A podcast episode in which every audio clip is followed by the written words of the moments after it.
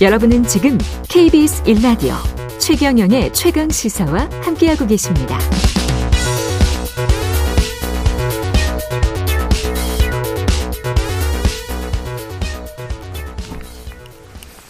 네, 민주당 내부가 다시 좀 시끄러워지고 있습니다. 이재명 대표 기소로 당원 80조 둘러싼 공방 벌어지고 있는데요. 관련해서 이상민 의원 전화 연결돼 있습니다. 안녕하세요. 네, 안녕하세요. 예. 뭐 기소를 했고 기소는 예견을 의원님도 하셨죠. 네, 뭐 대체로 예견 할수 있는 있는 거였습니다. 예. 내용은 어떻게 보셨어요? 공소장 네? 내용. 공소장 내용은 어떻게 아, 보셨습니까? 뭐 예상했던 대로 이제 어, 그 대장동 건과 관련해서 업무상 배임 또 그리고 제3자 수뢰죄 음. 뭐 등등이 이제 주요 안건인데요. 예. 그 자체가 법률적 그 죄명 자체가 어 법률적 쟁점이 많고 지금은 이재명 대표와 어 또 검찰 측이 상반된 입장 아닙니까? 예. 한쪽은 어, 성남시를 위해서 그 사상 최대 수익을 그 남겨서 성남시에 돌려줬다라는 거고 그 검찰은 더 얻을 수 있는 수익을 민간업자에게 돌, 그, 그, 돌림으로써, 어, 성남시장으로서 업무상을 그 임무를 제대로 수행하지 못했다. 뭐 이런 취지인데요. 이거는 네. 구체적 증거와, 어, 여러 가지 법리를 따져봐야 이렇게 가늠이 될 것 같습니다. 진실은 사법부의 판단을 봐야 좀 알 수 있겠다 이런 말씀이신 것 같고요. 정치적 예, 증거와 예. 법리로서만요. 예. 예, 예. 정치적으로는 민주당 내에서 이 문제를 어떻게 이제 해결해야 될까? 그래서 이제 당무위가 열려서 결정이 됐는데 그 과정 그다음에 그 안에서 뭐 전해철 의원이 어떤 했던 이야기가 제대로 전달이 안 됐다 뭐 이런 이런 거 가지고 계속 보도가 나왔는데요. 네네. 절차상에 어떤 그, 문제가 있었다라고 보세요? 뭐 전체적으로 보면 예. 그렇게 했어야 됐나 이재명 당 대표가 어 169석의 의원 제1당의 당 대표이니만큼 예. 그에 어, 맞는 채통과 또 그에 대한 어, 그에 걸맞는 자세를 견지했어야 되는데 음. 무리에 무리를 거듭하고 원칙이 아니고 예외로 그 직책을 당 대표를 유지하는 것이 그렇게 별로 그렇게 상쾌하지가 않습니다. 그리고 음. 아주 씁쓸하고요. 그 예. 저 자신 더불어민주당에 있는 의원으로서 그 부끄럽다는 생각이 들었습니다. 부끄럽다. 뭔가 쫓기듯 허겁지겁. 뭐 형식적 절차는 밟았다고는 하지만 예. 그것이 정당성을 담보하는 건 아니거든요. 음. 그 상당히 전체적 과정이 아그 당대표의 지위와 관련된 건데 그 원칙을 관철하지 못하고 예외로서 마치 그 쫓기듯 그렇게 찌질한 모습을 보인 것이 영 상쾌하지가 않습니다. 찌질 찌질했다. 그 당 지도부가 그랬다는 말씀이시죠? 예. 그 예, 뭐 당구위원회까지 그 결, 어, 그 결론을 내렸는데 예. 그런 모습이 그 과연 어 민주주의와 또 인권을 최고의 가치로 여기는 그 아주 어, 도덕적 그 정당성 면에서도 우위에 있어야 할 민, 더불어민주당으로서 보여야 할 자세인지 국민들께서 어 그 국민들의 시선을 기준에서 보면 음. 별로 그렇게 개운치가 않습니다. 의원님 지금 말씀하시는 거를 종합해 보면 당 대표를 유지하기 위해서 졸속으로 찌질하게 당무위 결정을 했다 이렇게 지금 정리를 해도 됩니까? 유지를 어, 우리 사회자께서 고르시면 뭐 동의합니다.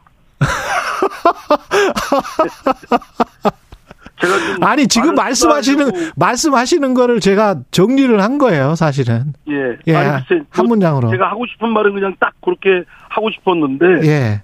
또 너무 직설적으로 하면 할 것 같아서 돌려서 얘기를 했지만 아, 돌... 아주 정확하게 말씀해 주셨습니다. 아, 저 제가 정확하게 정리한 거죠. 예, 의원님 네, 말씀. 네. 예. 어제 우상호 의원은 검찰 검찰 탄압에 대한 당내 의견을 절차적으로 확인한 것뿐이다. 이렇게 지금 이야기를 하고 있거든요. 이재명 대표의 그 사법적 의혹권은 예. 어 분명히 뭐 검찰의 무리한 수사 뭐 별건 수사를 남발한다든가 어, 수사 절차상 적법 절차를 지키지 않고 여러 가지 하여튼 어, 무리한 과도한 표적 수사를 하고 있는 건 틀림없습니다. 음. 그러나 이재명 대표의 그 사법적 의혹이 또한 검찰의 그런 과도한 수사만 있는 게 아니고 이재명 대표와 관련된 그런 어쩌면 그 진실 규명이 필요한 그 어, 사법적 의혹이 이미 오래전부터 있어 왔던 것도 사실입니다. 그리고 예. 이거는 규명을 해야 될 것이고요. 물론 증거와 법리로서 따져봐야 될 일이지만 그렇기 때문에 단순히 그냥 검찰 탄압, 뭐 어, 정치 탄압 이것만으로 음. 어, 이러, 이 부분을 그렇게 어, 서둘러 음. 허겁지겁 음. 또 원칙이 아니고 예외로서 네. 이렇게 하는 모습이 적절한가? 왜냐하면 이 지금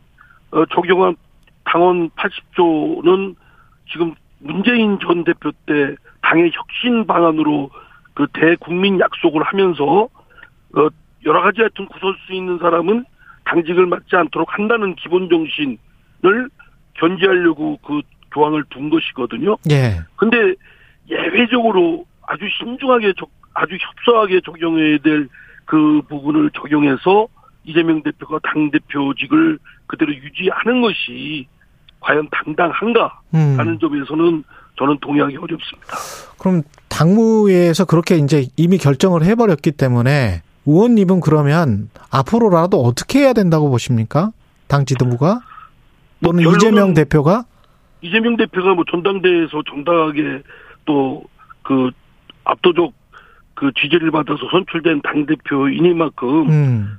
본인이 그 지금 사법 본인의 사법적 리스크 때문에 당에 엄청난 먹구름을 끼치고 있고 또 부정적 이미지를 끼치고 있고 예. 또 민생에 올인해야 되는데도 당 대표권에 올인하는 그런 어, 자기 모순적 부분이 있기 때문에 예. 그 이재명 대표가 결단을 자신의 신상에 관해서 예. 정리가 필요하죠. 거치 정리가. 지금이라도?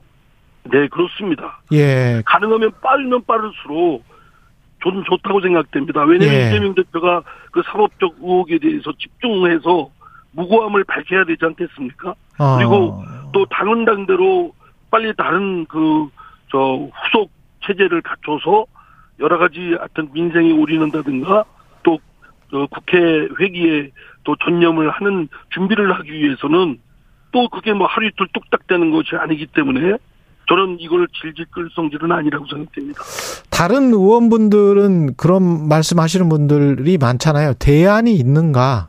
대안을 만들어 놓고 어 해야 되는 것 아닌가? 뭐 이런 이야기를 하시는 분들이 아니, 많습니다. 저 공당에서 대안이 그 없다는 게 말이 되겠습니까? 그러면 음. 이재명 대표 만 전적으로 의존하고 있다면 예. 그건 1인 1인 정당이죠. 공당이 예. 아니고. 음.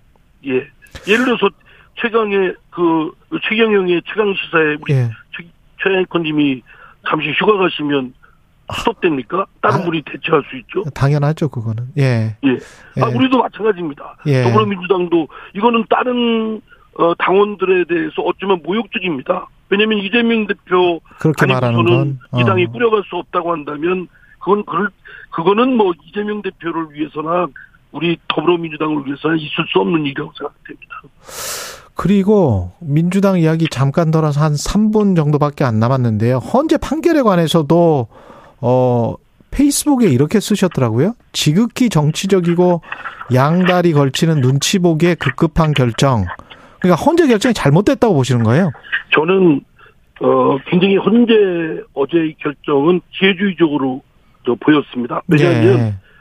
국회의원들의 심의 표결권을 침해했다고 한다면 국회의 기능에 엄청난 타격을 준 것이고 그러면 그의 그로 인해서 생긴 법률은 중대한 하자가 있기 때문에 음. 무효 처리를 했어야 됩니다. 음. 법사위에서 그 심의 표결의 절차가 하자가 있었으면 본회의에서도 그것은 승계되는 것이고 그런데 어떻게 법사위에서의 하자가 본회의에서는 아무런 어, 하자가 없이 치유된다고 할 수 있는 논리를 구사하는지 음. 만약에 그것 효력을 유지해야 된다고 했다면 심의 표결권의 침해가 없다고 했어야죠. 근데 음. 심의 표결권이 침해가 있다고 하면서 음. 국회 국회라는 데가 어디입니까? 어떤 기구 기구입니까? 국회의원들이 모여서 각각의 국민이 대표기관으로서 심의하고 표결하는 자 그런 기구입니다. 그런데 그게 침해를 받았고 훼손됐다고 한다면 국회의 기능에 중대한 어, 장애를 준 것이고 그러면 그로 생긴 법률에 대해서는 효력 여부를 판단했어야죠. 그런데 음. 어, 흐문이 있으나 어, 효력은 그대로 유지한다. 이건 양다리 걸치는 그리고 또 아주 절묘하게 5대4 그리고 어, 흐문이 있다고 한 분 중에 한 재판관이 효력은 영향이 없는 것으로 이렇게 한 걸 보면 야 헌법재판관 이 아홉 분이 아주 절묘하게 의논을 했나? 특정상? 뭐 이런 의심까지 들고 사회 음. 우리 사회의 법치주의와 의회주의 헌법적 가치와 인권 이런 것들을 최후의 보루로서 지켜야 될 사법부가 제 역할을 하지 못했다. 당당하지가 못했다 라는 생각이 듭니다. 내용 검찰 수사권 조정에 관해서는 어떤 생각을 원래 갖고 계셨어요? 저는 뭐 당초에 검사가 예. 태동한 배경대로 검사는 음. 그 인권 보장 기구입니다. 법률 예. 전문가로서 인권 보장 기구이기 때문에 수사 전문 기관이 아니고요. 예. 근데 우리는 병칙적으로 검사한테 수사 기관을 전권으로 막강한 권한을 줬기 때문에 예. 예. 수사 개시와 수사 종결효까지 다 줘버렸지 않았습니까? 음. 그렇기 때문에 막강한 부분에 대한 폐해가 맞기 때문에 음. 이제 원 상태로 복귀하는 것이 어 이렇게 단계를 밟아서 가야 되는 것은 맞다고 생각합니다. 내용에는 동의하나 예. 절 국회라는 게 절차 민주주의라는 게 절차인데 절차에 흠결이 있었으면은 그거는 적법하지 않은 거 아니냐 그런 말씀이시네요. 예. 음. 아니 선진화법의 제일 핵심이 그 안건 조정제도와 패스트트랙인데요. 예. 그거를 형해화시키고 사문화시키고 무력화시킬 정도의 위장 탈당을 하고 그리고 3대 3의 안건 조정을 구성하도록 한 걸 4대 2로 만들어 버리는 것은 음. 국회의 선진화법을 완전히 흔들어 놓은 것입니다. 제가 보기에. 예, 알겠습니다. 어, 시간이 다 됐네요. 여기까지 해야 되겠습니다. 아니, 벌써, 벌써 이렇게 됐습니까? 예, 여기까지 듣겠습니다. 이상민 더불어민주당 의원이었습니다. 고맙습니다. 네, 감사합니다. 예, KBS 일라디오 최경련의 최강사 2부는 여기까지고요. 3부에서는 뉴스는 십니다 준비되어 있고요. 석윤열 서울대 원자핵공학과 교수와 함께 후쿠시마 오염수 논란도 따져보겠습니다.